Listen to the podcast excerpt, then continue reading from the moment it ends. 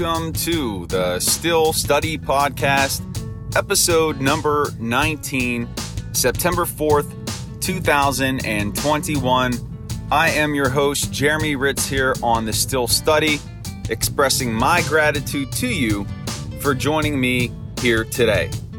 We've got a very special show planned for all of you out there in Steelers Nation today as Alex Kozora from Steelers Depot joins the show to give us his take on the current status of the Pittsburgh Steelers as they prepare for their Week 1 contest against the Buffalo Bills. And in this episode, I will also be providing my season preview for the Steelers in 2021 and you can also find on the site the article for the season preview. It's over 6,000 words. It is a beast, it's comprehensive, and it gives the rundown on what to expect from your 2021 Pittsburgh Steelers. Just a few notes here as we kick off the show. If you haven't saw on Twitter yet, I am currently running a contest in which you can win a brand new Steelers jersey of your choice from the NFL shop. All you have to do is retweet, like, and make sure you're following the Steel Study on Twitter. Uh, I have a tweet up about the contest. You just want to retweet that and like it. And then also, there is a link to an article that explains the contest rules. You just need to comment on that article which jersey you want the most for this 2021 season, season which Steelers jersey and why, and then you are officially entered into the contest. And this is all in celebration of the approaching 100th episode of the study session. And what will happen on episode number 100 is that I will announce the winner of the jersey contest. So make sure that you get involved with that. Spread that message to your friends, let them get involved. Do you want a Watt jersey? Do you want a Harris jersey, Freiermuth, Thunderleg? It can be yours brand new from the NFL shop. So be sure to participate. Just want to say thank you to all the studians out there for being supporters of the site, for reading my work, listening to the study sessions, listening to the Steel Study podcast. It means the world to me and I am truly grateful. So thank you for that. Please continue to share with your family and friends. Get the message of the Steel Study out. And also remember, you can connect with me via email at thesteelstudy at gmail.com. And you can also give me a follow on Twitter at Steel Study.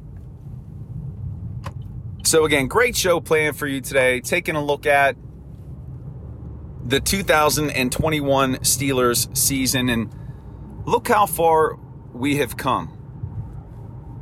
You know, the study started back in April when we were previewing the NFL draft, and we are only a little over a week away from the first regular season contest against the Buffalo Bills. And just to reflect on what has transpired for the Steelers up to this point, just to give us some perspective, if you go back to that draft time, the discussion was all centered on which position is the team going to draft in the first round. And if you remember, the debate was between running back and offensive line. If you remember, tackle Teven Jenkins from Oklahoma State, he was being rumored to be in the Steelers' crosshairs. Najee was there. They were rumored to be interested in Travis Etienne if Harris wasn't available. But they got their guy. They got Harris. And by all counts and purposes, through rookie mini camps, OTAs, voluntary mini camp, training camp, and, and the three preseason contests that he's played in, Harris is the real deal. And if you look at the rest of that draft class, everybody made the roster minus Quincy Roche, and that is a massive win for this organization. And if you drill down a bit further, look how many starters, potential starters, are coming out of this draft class. Harris, obviously, Freiermuth, he's going to be the number two. But what he has demonstrated in the preseason and in training camp practices, if you remember, Alex Kozora talked about how Freiermuth had the highest catch percentage out of any Steelers tight end, any Steelers receiver that he's ever tracked in camp dating back to 2015. So Freiermuth probably will be the number one tight end before the end of the season. So you're not talking just two decent players, you're talking two players that are one is definitely starting at the beginning of the year, and the other who will probably be starting by mid year. Then you have Kendrick Green in the third round. He's going to start. He's slated to start at center. Dan Moore Jr., the fourth round pick out of Texas A&M at tackle. More than likely, he's going to get the start by default. If the general Joe Haeg doesn't, Moore's going to get the start at left tackle. They're probably going to move Chuks to the right side. So, right there in the first four rounds, you have four starting players.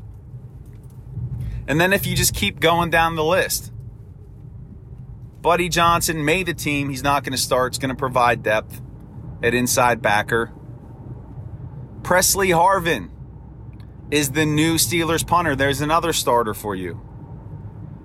Quincy Roche obviously was cut. They were hoping to get him back on the practice squad. That's not going to happen. He was picked up by the Giants. Tre Norwood made the team. He was drafted in the seventh round. So, again, when you look at this group in totality, the promise is there. The promise is there.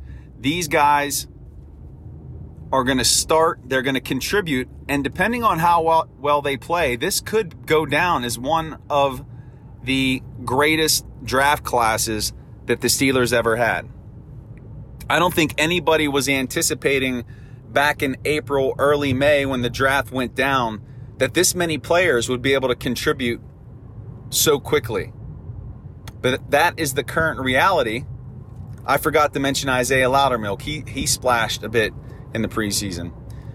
But again, this is the reality of this draft class. It's a win for the organization, it's a win for the team, and it was a nice surprise throughout training camp and the preseason games. And that infusion of youth and talent into this roster and the depth chart hopefully equates in more wins for the Steelers. And then if you continue on past the draft through OTAs and mini camp, we can remember things like Devin Bush's tweet rants, how that dominated discussion, the tragedy that Stephon Tuitt faced with his brother, James Pierre showing out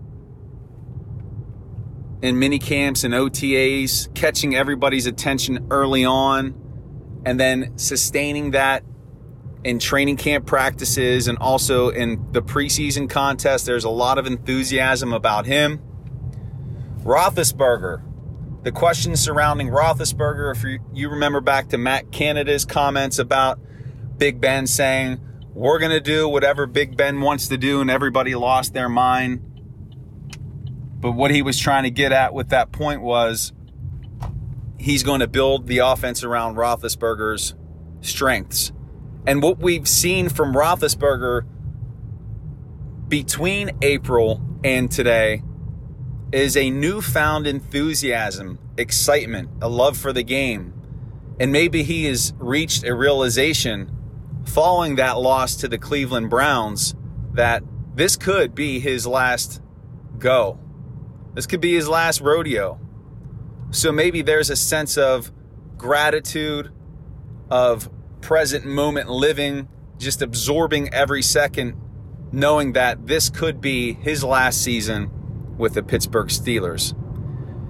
And I know it's just one preseason contest and we shouldn't draw concrete conclusions from them, but that performance that Ben put up against the Detroit Lions was masterful. Those two touchdown passes to Freiermuth in the end zone were classic. He even showed the old school Big Ben mobility, scrambling around, and had it not been for Eric Ebron's Butterfingers, he would have had another big completion. But those questions about Roethlisberger that were being kicked around, that he was done, that he was washed up, he has shown nothing of that this training camp and preseason.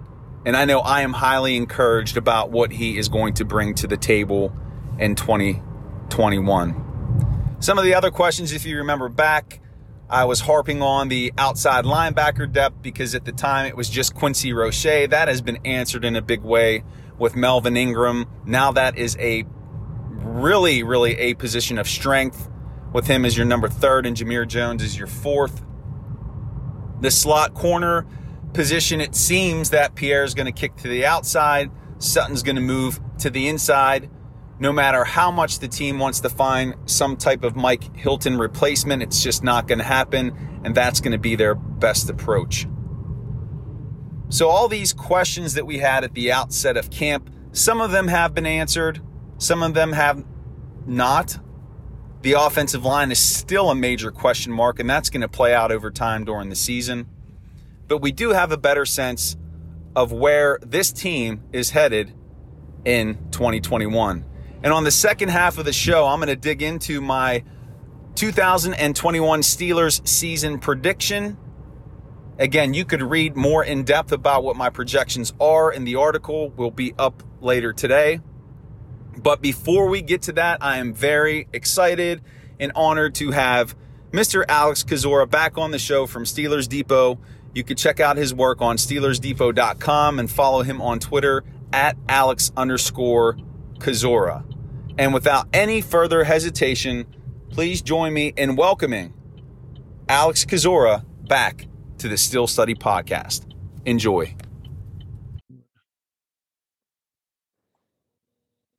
Okay, well, good evening, good morning, good afternoon, wherever you are. I'm assume, assuming that it's evening, but I don't know where you're at uh, in this internet world. But today, very excited to have with us once again for the second time Alex Kozora from the Steelers Depot. If you haven't read Alex's work, please do so. It's tremendous, it's detailed, it's insightful, specific, and you can find that at SteelersDepot.com. And Alex, correct me if I'm wrong, but your Twitter Twitter handle is Alex underscore Kozora. Is that correct? Yep, you got it. Awesome. So give Alex a fo- uh, follow. Check out his work on the Depot. And Alex, glad to have you back here for a second time. Thanks for having me, Jeremy. I appreciate it. All right. Well, we're going to jump in because I know how busy that you are, but your training camp coverage this year was once again outstanding. Uh, I know a lot of people that I speak to just talk about the quality of the work that you do. Um, Thank you. Really wanted to to talk about that experience and how the vibe was different at Heinz Field, being that camp is traditionally at St. Vincent's, we had the change in venue. And then from there, uh, your perspective on those players that really caught your attention and those who did it both not only in practice, but also in the preseason. Mm-hmm. Yeah, from an experience standpoint, it certainly was weird. I mean, this team has has had practices and training camp at Heinz Field before for the Family Fest event the last couple of years, obviously not in 2020, but in 2018, 2019. So it wasn't brand new for them or for for me um, but it's hard to beat the experiment experience in the environment of Latrobe. I mean, you can go watch an NFL practice and get autographs from your favorite Steelers for free. You don't have to spend a dime when you're at Latrobe. When you're at Pittsburgh, you get to pay for parking. It's just you know, they get to pay for food and stuff like that. And so um, it's probably a little bit more of a, of a cost to the for the family. Tickets were free though, so I think Steelers did right to to do that.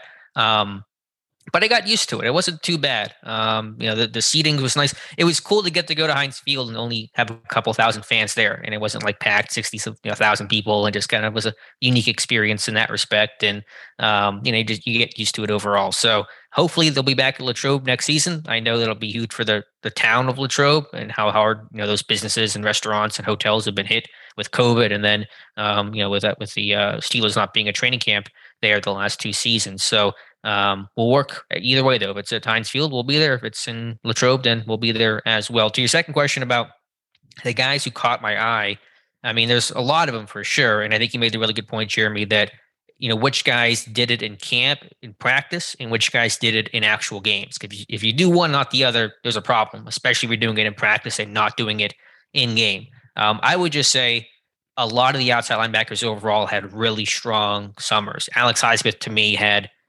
not only the, the best camp of any steeler this summer but one of the best camps i've seen from any steeler since i've been at training camp in 2015 wow. i mean he was that good in terms of the consistency against the run against the pass in coverage and then translating that to actual games. Um, he was phenomenal, and, and his growth and his maturation in just one year has been remarkable to me. And certainly, he's not at Dupree's level yet, um, but he's close, closer than I thought he would be. And so that's been super impressive. And then Melvin Ingram, to me, has had a really strong camp, going to be a great rotational piece. And then a guy like Jamir Jones, which to me is this year's camp darling of the guy that came out of nowhere. No one pegged him as a guy. I never did either. Um, but he was awesome start to finish. And what he did on special teams, especially in these games, uh, led the Steelers. Steelers with six special teams tackles in the four games, and I think led the NFL as well. Um, that cemented his spot. Had three and a half tackles on special teams. That last game against Carolina, to me, that kind of stamped his roster spot the way he did for Rosie Nix, you know, several years ago. So not that he's going to be an impact guy this year defensively, at least let's hope not. But um, he was somebody that came out of nowhere and was to me the quintessential Camp Darling. Right. And and talking about Jones a little bit, I think he's in a, a, a nice position, being that he's going to be able to learn from T.J. Watt and you mentioned Melvin Ingram, who hadn't signed when we talked last time. What do you see? I know special teams, obviously, obviously that's going to be his primary role uh, this season but do you see him getting snaps and and maybe contests where the the team is blowing out an opponent? Hopefully, we have multiple opportunities like that. But can he mm-hmm. be somebody who can come in and spell uh, Watt or Highsmith for a few snaps, or is that maybe a year away? I think it's a year away. Um, what I will say though is he's one injury away from being the rotational guy. Um, you know, if something something happens to Watt or any of those guys, he's the next man up, and that means he'll start getting rotational snaps immediately. So really wouldn't expect much out of the gate. Although you know, TJ Watt will not be playing his usual complement of snaps in week one against the Bills. He's just physically not in that conditioning yet. He'll have to be eased in. He'll play and he'll have his new contract and all that kind of stuff, but um, he won't be the full go. Um, now Melvin Ingram will rotate in more and probably pick up some of those snaps, not Jamir Jones. So we'll see what happens there. But um, I think his, I think his potential in Jones' game. He's not to me a pure special teamer in the sense of I think there is room for growth potentially if things go really right down the road because he has the power, the size, the strength, and I think the pass rush juice overall to make an impact there. So it won't be this year, but uh, the future, you know, who knows what happens? Maybe. And do you have a comparable that you would say for Jones from uh, historical Steelers outside backers, or is he unique in one of, one of his own? Yeah, I don't know if he's unique in terms of the skill set, but I'm not sure what comp I would go with right now. To be honest with you, um, he's a lot stronger and more powerful than his frame might suggest. I mean, he plays a lot of power. I mean, he put Najee Harris and Derek Watt on their butts and backs on backers, which is which is pretty impressive to do. Um, and he flashed that power in the in, in, the preseason as well. So I don't have a good comp right now for you. Um, I'm just focused on his play, and I think he's done a really good job. Right. And then just sticking with the outside linebacker room, uh, really quickly, uh, TJ Watt obviously has not signed his uh, new contract yet. I know that that's in progress it's probably nothing to, to worry about. But what do you think is the the hang up right now?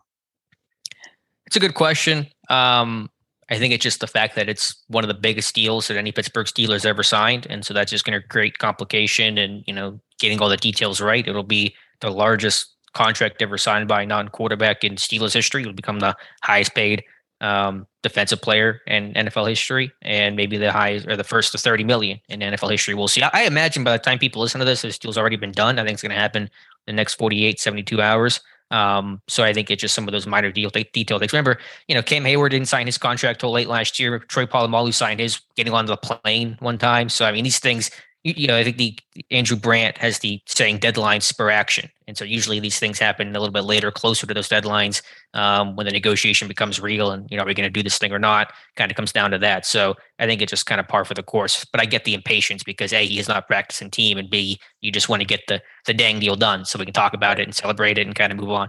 Right. And I think it's just the collective anxiety of Steelers Nation. Mm-hmm. We need something to worry about, and so trust right. me, there are a lot of issues on the team that that aren't figured out yet. But we are kind of all fixating on the uh, the Watt deal.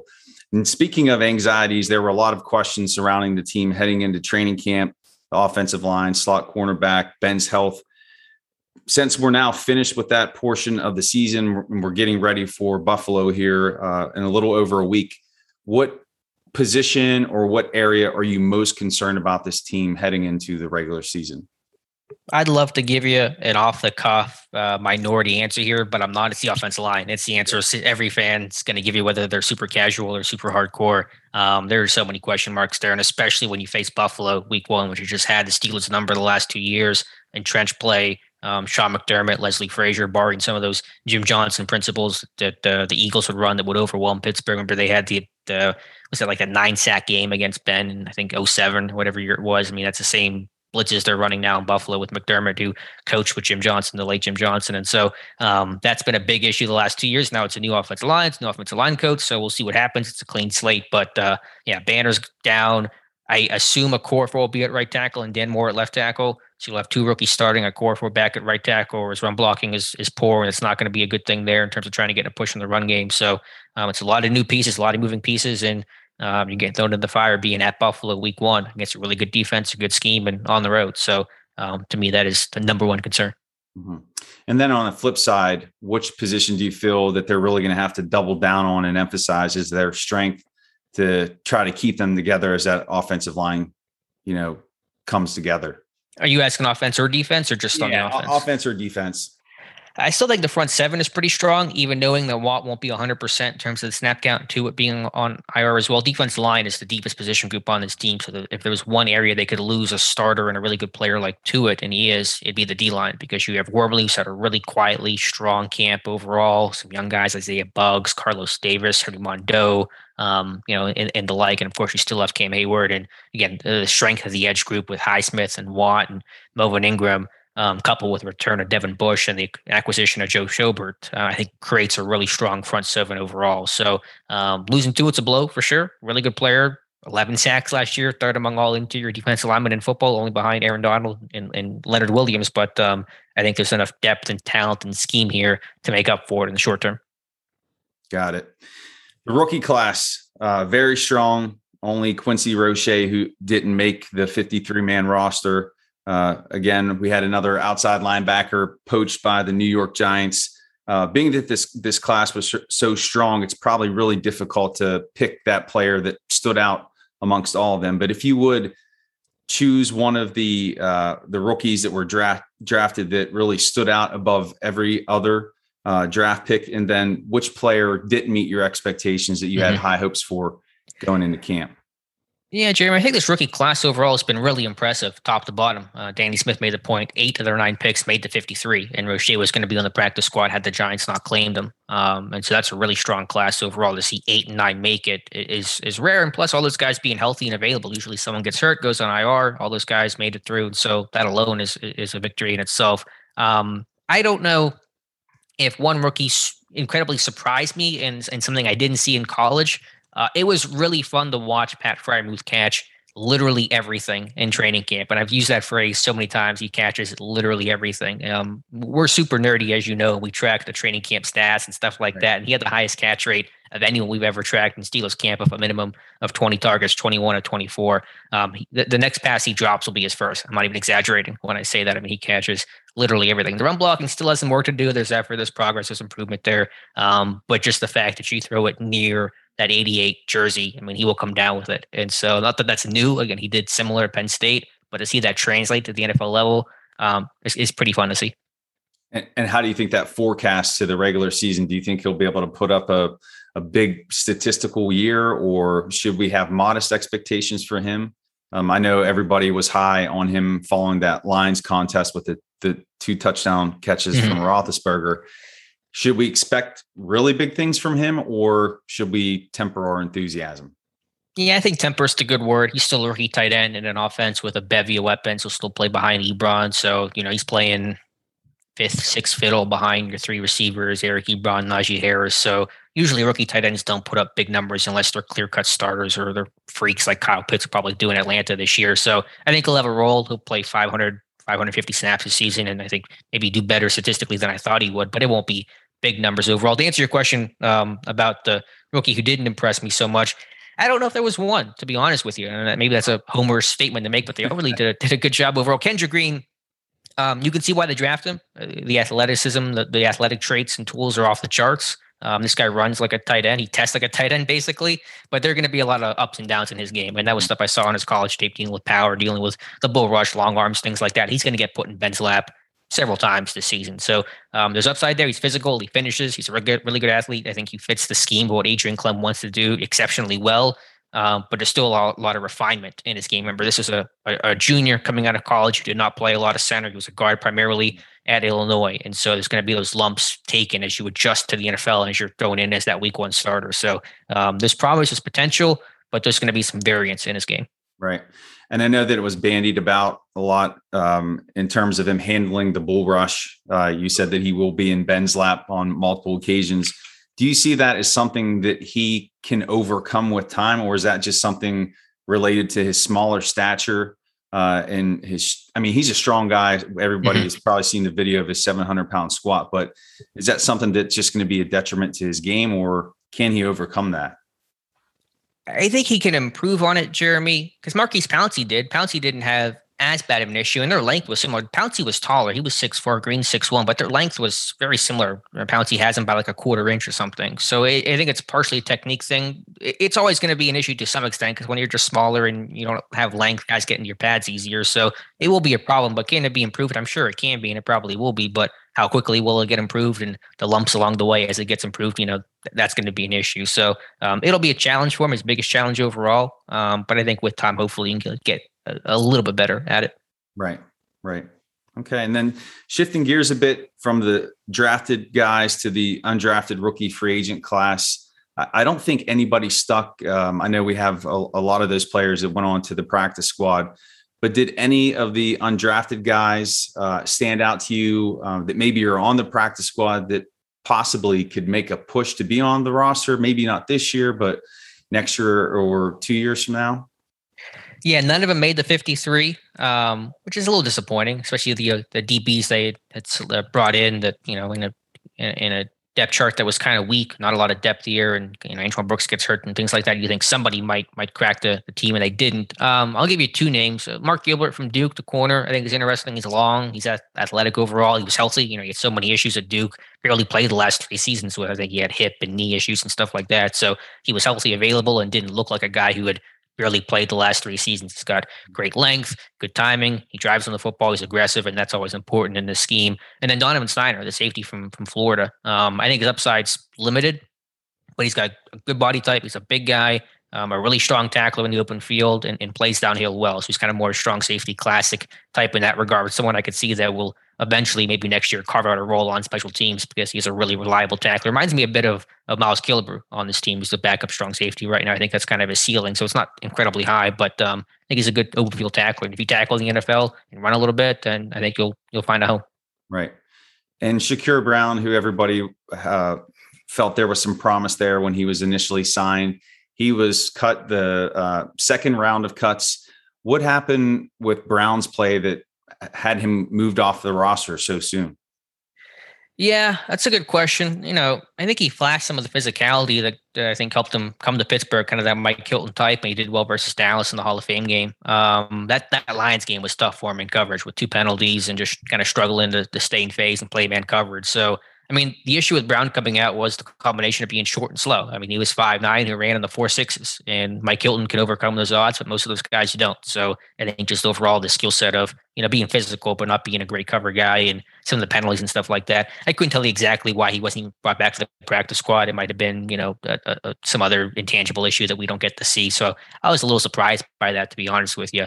But um, you know, he did not have a an amazing summer or anything like that. Right. And I don't think he's been picked up by any other team on their practice squad, at least from what I've seen. Yeah, I don't think so. I'll have to check. Um, I'm sure he'll resurface somewhere, but I don't believe so yet. Yeah. Yeah, that was definitely surprising.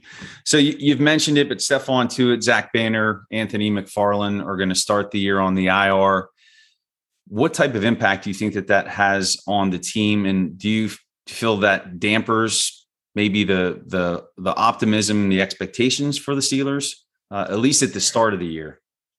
Um, a little bit again with a Tuitt injury. I think you have the front seven, the talent there, and the depth along the D line to kind of weather that storm for a couple weeks. So again, it's a, it's a loss for sure. to its super underrated player in the NFL, and and and and I think at his best can be as good, if not better, than Cam Heyward, who's an excellent player.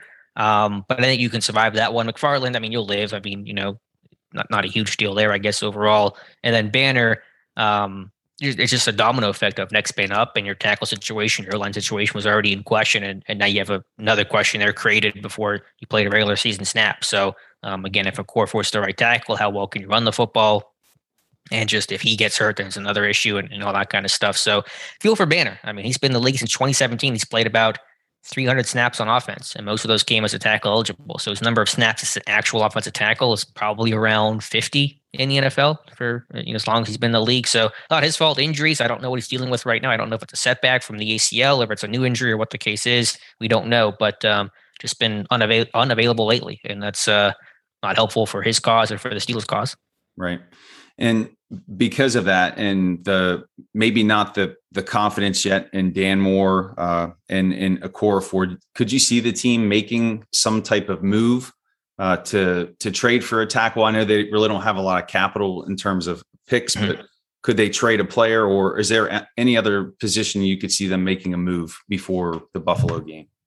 Maybe they bring in another DB. I mean, they'll they'll elevate Carl Joseph to the practice squad of the 53 before the Bills game. It sounds like so. I mean, that'll be some sort of kind of internal move. Um, if they want to do something at tackle, a trade's gonna be tough to swing. You probably go sign somebody, uh, Russell Okung, or Mitchell Schwartz, somebody like that. But um, are those guys in shape? Are they ready? Getting acclimated to your system right before the, the season starts. So they'll probably roll with what they have in Okorafor right tackle, Dan Moore at left tackle. I think Moore is certainly impressed at times. I think he's still got room to grow, but I mean, I've been encouraged by his play overall, and um, he's Moore comfortable at left tackle. That's why they're going to shift Okorafor to right tackle. Honestly, Jeremy, I would play Joe Haeg at right tackle. You can start Okorafor or more at left tackle, but you want to run the football and be better in that regard. Haeg's your best run blocker of the guys who are healthy and available right now. So in pass pro, he's he's, he's an adventure, and you have to give him help for sure. But um, if you want to run the ball, he uh, did a good job. and he's a good run blocker. That's that's what he was signed for. So that's what I would do personally. I doubt that'll happen. It'll probably be Okorafor at right tackle, but you want to run the ball and have more balance and efficiency, then that should be your guy.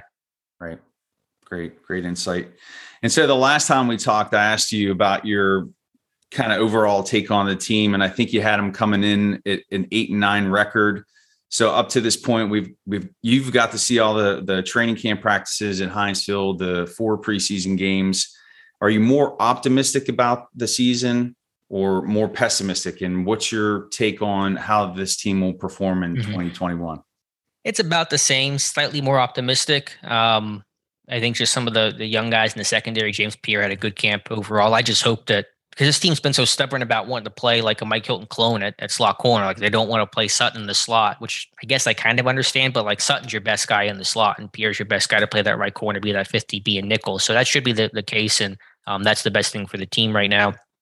Um, so I'm kind of I was at eight and nine before. I'm kind of at nine and eight right now, but so it's, it's about the same. I'll give an extra win here when they bring in Melvin Ingram. They trade for Joe Schobert. Um, you know things like that kind of make you feel a little, little bit better about the situation. But um, it's still a tough division. It's a tough schedule. Questions about the offensive line. Questions about still secondary play overall. A depth there. So I think some of those large, big picture macro questions still exist uh, for this team. But I think there has been some improvement in the rookie classes played well and stuff like that. So um, that's making me slightly more optimistic. Right. And to go back about your comments about James Pierre and Cameron Sutton, what do you think the greatest hesitancy from the coaching staff is to push Pierre on the outside, move Sutton on the inside uh, in those packages? They want a Hilton clone. They want a nickel corner who's really physical, who blitzes well and can fit the run well, so they can be in nickel against 12 personnel, for example, against athletic tight ends and stuff like that. Give themselves some some personnel and positional flexibility. And I get that, but that guy doesn't exist. If you wanted to, if you wanted that to exist, they should have re-signed Mike Hilton, and they didn't, and, and that and that's on them um, ultimately. So um, Sutton's not a Hilton clone. He's improved as a tackler, forced three, forced three uh, fumbles last season, and I think he's shown improvement there, but he's not at that level. But you know, what's your alternative? Are you going to keep Sutton on the outside and play Arthur Maulet in the slot? I mean, is that your best five? It's not. So you play your best five overall. James Pierre, I think, has to work on being over aggressive at times and, and, and being poor with his eyes sometimes, but he's a playmaker. He's athletic. He's got good size. He's good tackle. He'll support the run. Um, Sutton's comfortable in the slot. So that's the way it should be. Um, I think it's the way it will go because they kind of have no choice at this point. But I think that's been the overall hesitation. Right. Right. Great. And then just kind of a wrap up question here, Alex. So if we look at the the whole team heading into 2021, who would be the player that you feel is going to be the biggest surprise uh, on the team? Who do you think is going to stand out as the MVP? And then which player do you feel will be the greatest disappointment and won't mm. live up to expectations? I know those so, are pretty big ones. Yeah, those are great questions. I don't know. I, I, I shouldn't think about it in those terms too much because I'll get made fun of when something inevitably, you know, is wrong. Um, what, what were the order of them? The, the first question was yeah, the biggest so surprise. biggest surprise. That's a really good question. Um, it, it's probably less of a surprise at this point, but Alex Highsmith to me really impressive, and he's not going to put up, you know, 12, 15 sacks like TJ Watt will because, you know, Watt's going to get his and Heyward's going to get his. And when Tuitt returns, he'll get his and, and stuff like that. But I've, I've been really encouraged by that. And I think Dupree was, you know, still a loss for this team, obviously, but I feel a lot better about the loss of Dupree now that I've seen Highsmith in year two and Melvin Ingram um, play really well this training camp. In terms of the MVP, you know, it could be Najee Harris. I mean, this guy this guy should set rookie records for for Pittsburgh uh, this year in terms of carries and yards and touchdowns and and all all those kind of stats. Um, because a 17 games would be, I mean, he is the bell cow and he is, I think, ready to to assume that role and carry the ball 275 times and catch 50 plus receptions this season at a minimum. I think he's certainly capable of that. And so see how the line blocks warm, of course, but he's been, you know, a really good camp overall for him and his energy and competitive spirit and conditioning have been really impressive. In terms of this disappointment, I, am not sure on that one, to be honest with you. Um, just kind of have to wait and see. See how Devin Bush looks this year. Um, I think people have been a little too critical of him, to be honest with you. But um, you know, we'll see what he looks like in year three, a big year three for for Devin Bush. He's got to definitely play well and show that he's fully recovered from that torn ACL. Right, right. And then my last question. I know it's uh, a week and a half away, and I can't believe that uh, we're going to be talking regular season, but they're going to play the Buffalo Bills. We're in the AFC Championship game against the Chiefs. I'm not asking for a prediction because it's uh, way too early, but do they have a legitimate chance to win that game um, and really start the year off with a probably a milestone win for Tomlin? Yeah, I think they have a chance. Um, you know, I, I, don't know what the odds would be or something like that, but I mean, yeah, they're a good team and they're healthy ish right now. And I think they've hung tough with Balt with uh, Buffalo the last two years, even though they've had, you know, two years ago they had Duck Hodges at quarterback and they almost won that game. So it, will be close for sure. Um, but I think Steelers are the clear underdogs and rightfully so because Buffalo's the more proven team. Um, and again, they have just completely overwhelmed the Steelers offensive line and uh, and pass pro in the run game the last two seasons. And Buffalo is one of the top teams, one of those teams that could challenge Kansas City this year. So I think they've earned the right to to be the heavy favorites in this game, and that's probably the way I'm leaning right now. But um, yeah, Pittsburgh could win, and it, would be a pleasant surprise, but it wouldn't shock me. I mean, they're a talented team, obviously, and I could see them coming coming away with a victory in this game. So if you'd finish this sentence, the Steelers beat the Bills if.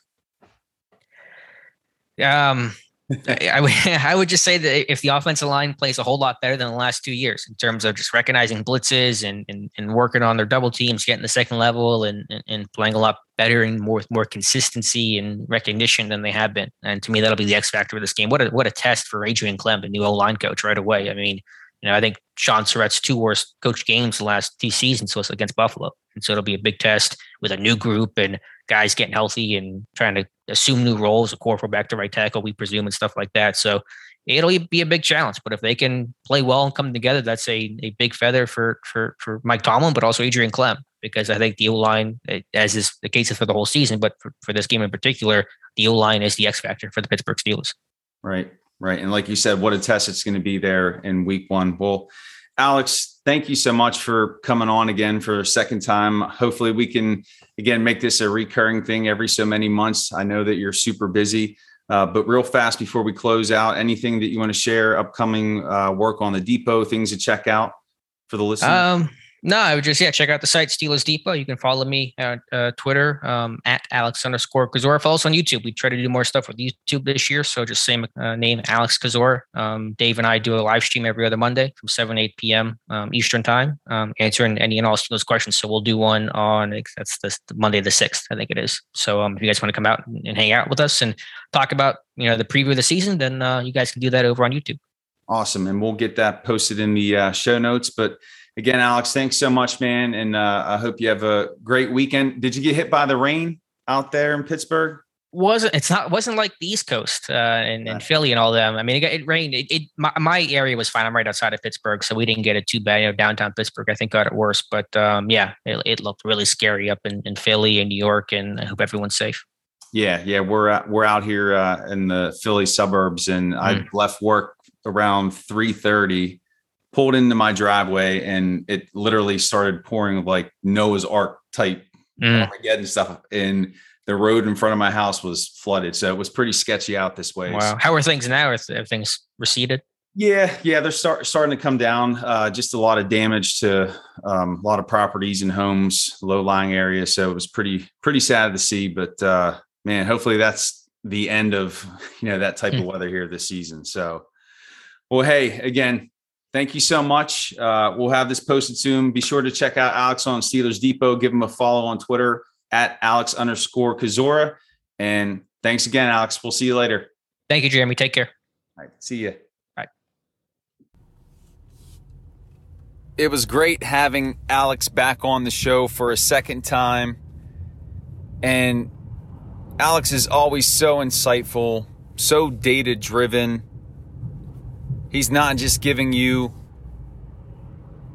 answers and responses that are canned or just follow the national narrative. He's giving you takes that are driven through his observations that he's actually making from his time at training camp at Heinz Field and from his observations of the preseason games. And there's just so much depth to it. So Again, I always talk about those Steelers beat writers or those individuals who follow the Steelers. When they talk, I listen. If I can make any recommendation to you, listen to Alex. He knows what he's talking about. Check out his work on SteelersDepot.com and give him a follow at Alex underscore Kozora. Dude is a Steelers beast. And so, as I promised, the second half of the show, Going to get into my season preview in terms of what to expect from the 2021 edition of your Pittsburgh Steelers. And if you remember back in the spring, I did multiple iterations of my season prediction, and now I've arrived at that time when I'm ready to put it out there into the universe of how I see this season playing out. But before I get into the season preview, there's a little bit of breaking news that I wanted to share. And the Steelers did, in fact, trade not for a tackle, but for a cornerback.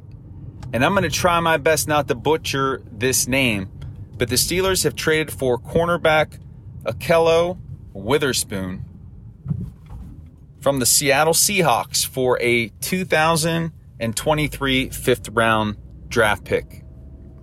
Witherspoon is a tall, rangy guy. He's a perimeter outside cornerback, four career interceptions. And the early read on Witherspoon shows that he at times can be highly effective and can ball out.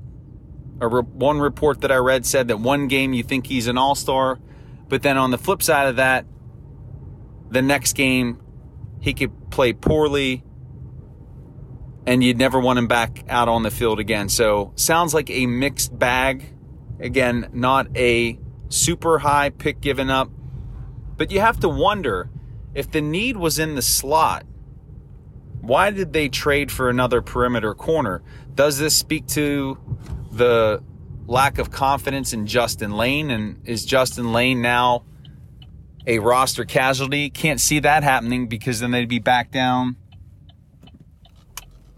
to five cornerbacks Unless that is what they're going to do, being that they sign Arthur Maulet. But what about James Pierre? Is this a condemnation of James Pierre? Are, they are they maybe not as high on Pierre as we are? It's a curious pickup. I'm curious to hear the coaches speak about Witherspoon and how he's going to fit into this defense. But wanted to share that news nugget that your Pittsburgh Steelers have made another trade. They have been busy this offseason, and cornerback Akello Witherspoon is now a Pittsburgh Steeler. All right, so let's get into it. The 2021 Steelers season preview. Again, this is a brief synopsis of the massive article that I put out on the Steel Study. It's super comprehensive, so be sure to check it out if you want greater depth and detail, breakdown of statistical projections. It's all there, so please check that out at thesteelstudy.com. But how I see this year playing out, this is a year of turnover, and that is obvious. There are so many new pieces to the puzzle in terms of rookies, in terms of this draft class that are going to be called upon to start. And if you look at that offensive line, four out of the five starters have not played a snap as a starter for the Steelers. They haven't been a regular starter. You could even make the argument that Chuks Okorafor is not a seasoned vet. He has some starting experience, but really in totality, that offensive line, that front five, is basically new.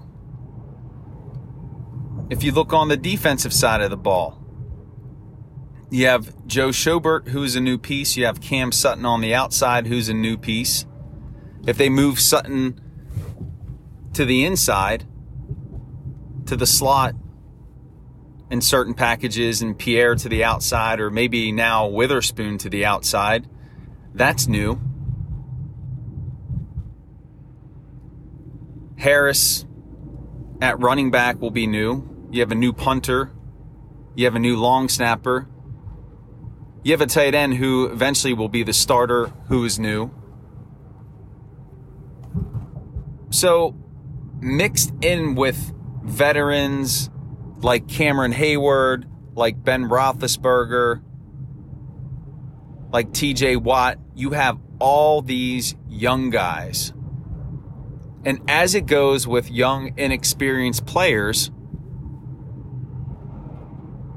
comes errors, comes mistakes, comes blown assignments, comes fumbles, comes misreads. So we have to be prepared to see plays where mistakes are made, maybe an offensive drive dies, or plays given up on defense because of the inexperience. However, these players are talented. They're highly talented. And at times, early on, they're going to play extremely well and those mistakes we have to hope are not as impactful as they could be. And so early on in this season, what I see occurring is the formation of a new Steelers identity occurring. All these new parts merging with the, I don't want to call them old parts but merging with the pre existing parts to create one new, unique entity known as the 2021 Pittsburgh Steelers. And that talent that those players have, it's going to have to override the inexperience and mistakes. And what it's going to result in is uneven play beneficial p- part about the schedule is that early on, it's set up for the Steelers to have some early success. And I think they start strongly because of the opponents that they play. That second half of the schedule becomes a bit more tricky. It's brutal. I'm not going to call it just difficult, it's brutal. But I'll say this the Steelers are going to win some games early on because of the nature of the schedule. But they will be a better team the second half of the year. I firmly believe that. Through experience, through snaps, they will be a better team, but they won't have a better record, even though they will be a better team the second half of the season. I know that seems confusing and paradoxical, but that's how I see things unfolding. They are going to be a better team the second half of the year. It may not be enough to beat Kansas City or Tennessee or Baltimore at home, but it's going to be enough for them to compete. And as they start to coalesce and come together and unite, they are going to be a playoff team.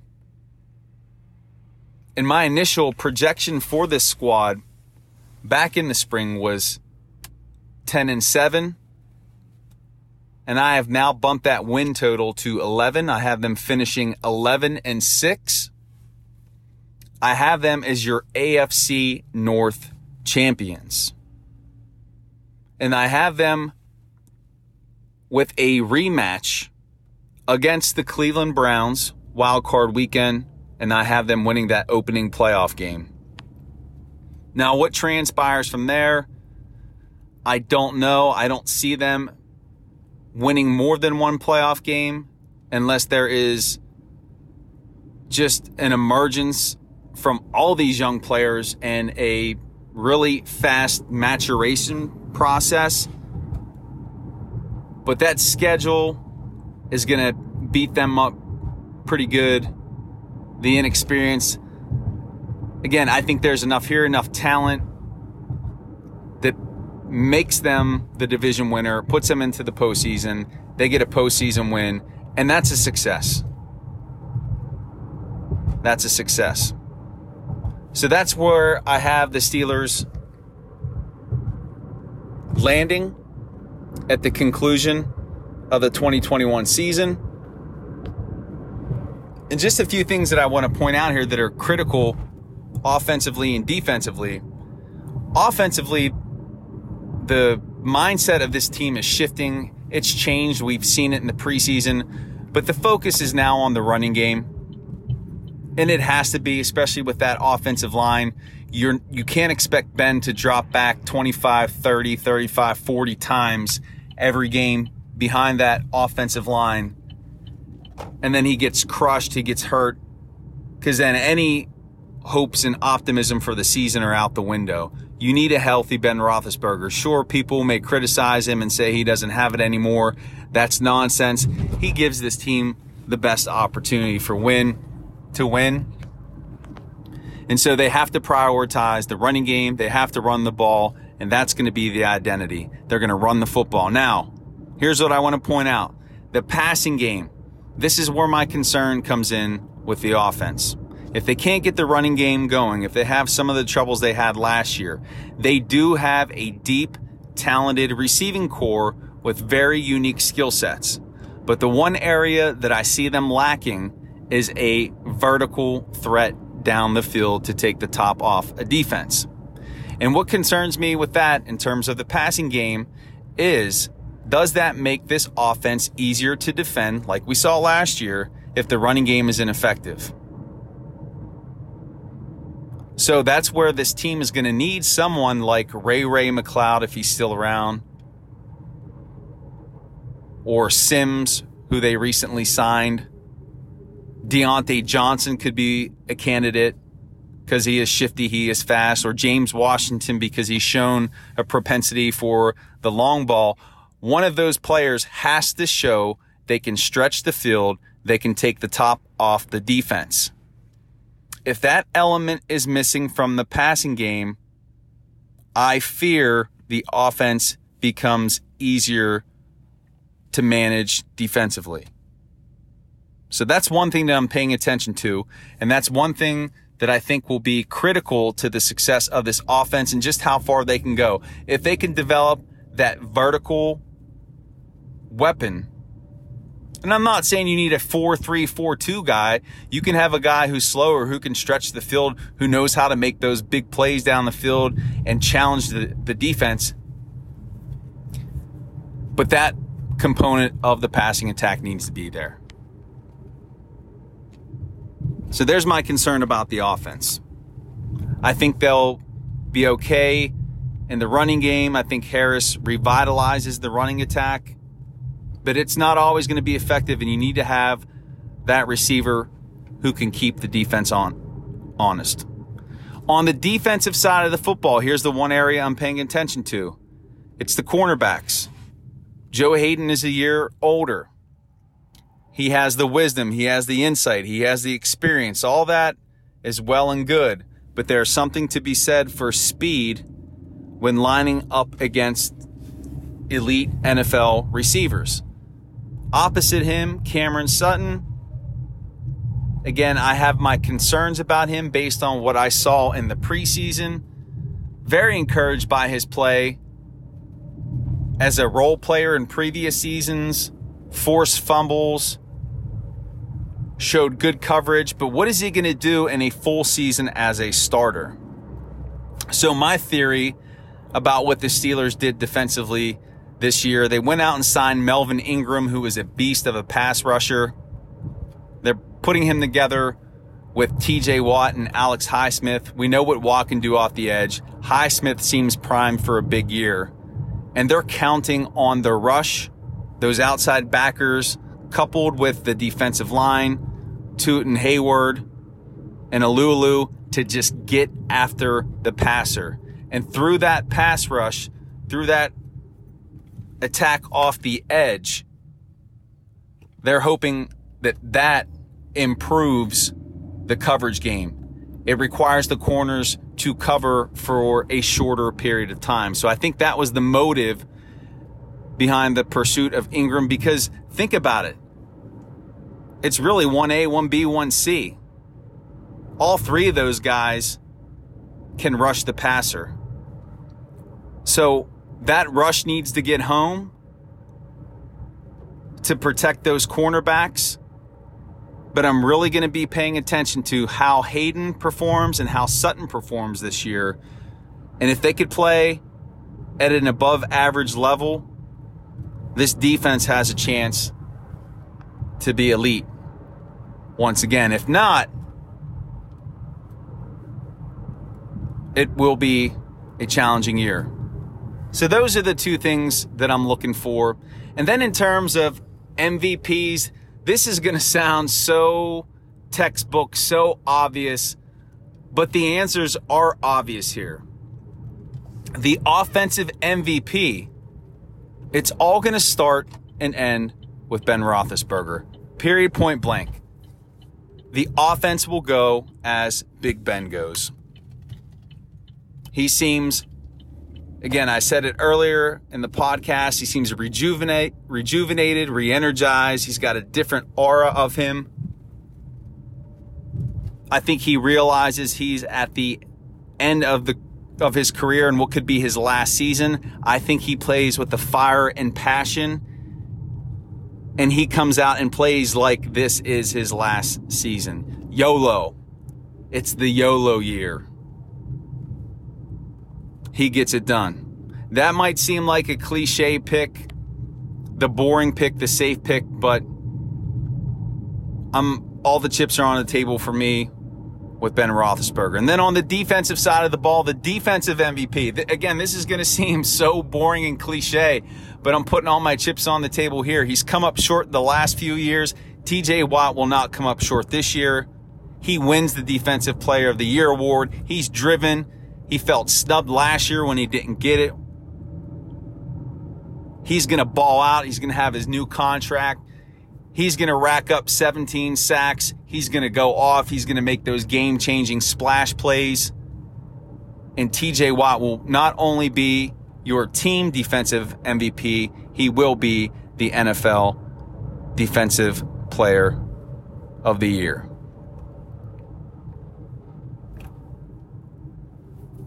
And then finally, the player that I think is going to catch the eyes of fans and the eyes of coaches and players throughout the league is going to be Dan Moore Jr. There's something about Moore that makes me think he is going to be a great tackle for the Pittsburgh Steelers. I think he's going to get an opportunity early on against Buffalo. I think he's going to shine. He's going to work his way into the lineup and he is going to be one hell of a find from Texas A&M in the 4th round. So there you have it. There's my season projection. Again, some people might think I'm a little too optimistic here at 11 and 6, but I do believe this is a very talented team. And really, the hiccups and challenges along the way will be only because of inexperience. And that's something that can change over time as the team plays together. But this is a postseason bound unit, and I can't wait to see them get after it. And finally, still studying, I leave you with somewhat of a history nugget. Maybe it's more about perspective than it is a history nugget, but I'm going to close with this and props to Andrew the Mule Malcasian, who was one of the pioneers in helping to get the Steel Study started. So, Andrew, this is for you. Again, a little bit of history, a little bit of perspective, and recent history. So last year, the Steelers started the season 11 and 0, and enthusiasm was high. It was Super Bowl, Super Bowl, Super Bowl, but we see how that flamed out and nothing came to be. The team finished with a 12 and 4 record, but again, they won 11 straight games. And here's why I bring up that recent history. That even though I don't believe the Steelers are going to finish with a better record this season, and that they ain't, that they are not going to, I almost said ain't, and that they are not going to rip off 11 straight wins. Here's what I can tell you, and I do believe this. The 2021 Steelers will be a better team than the 2020 squad, despite the record.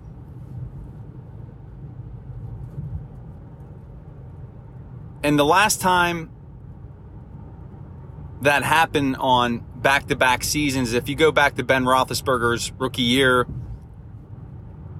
he led them to a 15 and 1 record, barely beat the Jets in the playoffs, and then got smoked by the Patriots in the championship game. Then the following year was the famed 11 and 5 season where they started 7 and 5 and one out, six seed in the wild card, won the Super Bowl. Steelers were 12 and 4 last year. Again, I have them finishing at 11 and 6 this year. It will be a better team this year than 2020. And I'm not saying that there are similarities here between the 2021 squad and the 2005 squad. But what I'm trying to communicate here is despite the record, even if it's 10 and 7, this is going to be a better unit than what you saw on the field in 2020. And with that, studyings. As I close it out on the sessions, I always say studying, studying, studyings. That is the conclusion of episode number 19 of the Steel Study Podcast. And again, I am tremendously grateful that you joined me for this show. You got a chance to listen in to my conversation with Alex Kozora. Again, please make sure you check out his work at SteelersDepot.com and give him a follow on Twitter at Alex underscore Kozora. Don't forget to check out the season preview that I've published on the site. It is mega massive. I hope you enjoy it. I had a lot of fun putting it together. Don't forget to enter yourself into the Twitter contest to win a brand new Steelers jersey of your choice Will it be Harris? Will it be Freiermuth? Will it be Harvin? Or will it be somebody random, maybe a Joe Schobert? But enter that contest. The details are on thesteelstudy.com. You can also find that on our Twitter, Twitter handle at SteelStudy. Drop me a line via email at thesteelstudy at gmail.com. Follow me on Twitter at Steel Study. Connect with me. Give me some feedback on the site. What do you want to see? Drop me a line. We'll get it here on the show. And again, next week starts the first week leading up to a regular season contest. This will be the first game we are covering as the Steel Study. I'm going to put out the publishing schedule for a regular season week, so be on the lookout for that. We will always have a Friday podcast where I pick the winners of the games slated for the weekend, including the prediction for the Steelers versus Bills contest in Buffalo. So, a lot of good stuff coming your way. The next edition of the Big Ben Project will not be out until the end of September, making sure I get my research in and I do that thing right. But lots of good things coming to you. And most importantly, we have regular season Steelers football finally. And I'm going to have a big prediction for you next week for that Pittsburgh Buffalo game. It's a doozy. So you're going to want to make sure you check in to hear my take on the Steelers traveling to Buffalo. And with that, Studians, I bid you farewell into the weekend. May you have a wonderful, relaxing, restful Labor Day weekend with your family and friends. Enjoy it. And I will see you back here on the study on Monday as we get this thing rolling. Have a great weekend. This is Jeremy Hritz signing off for the Steel Study Podcast.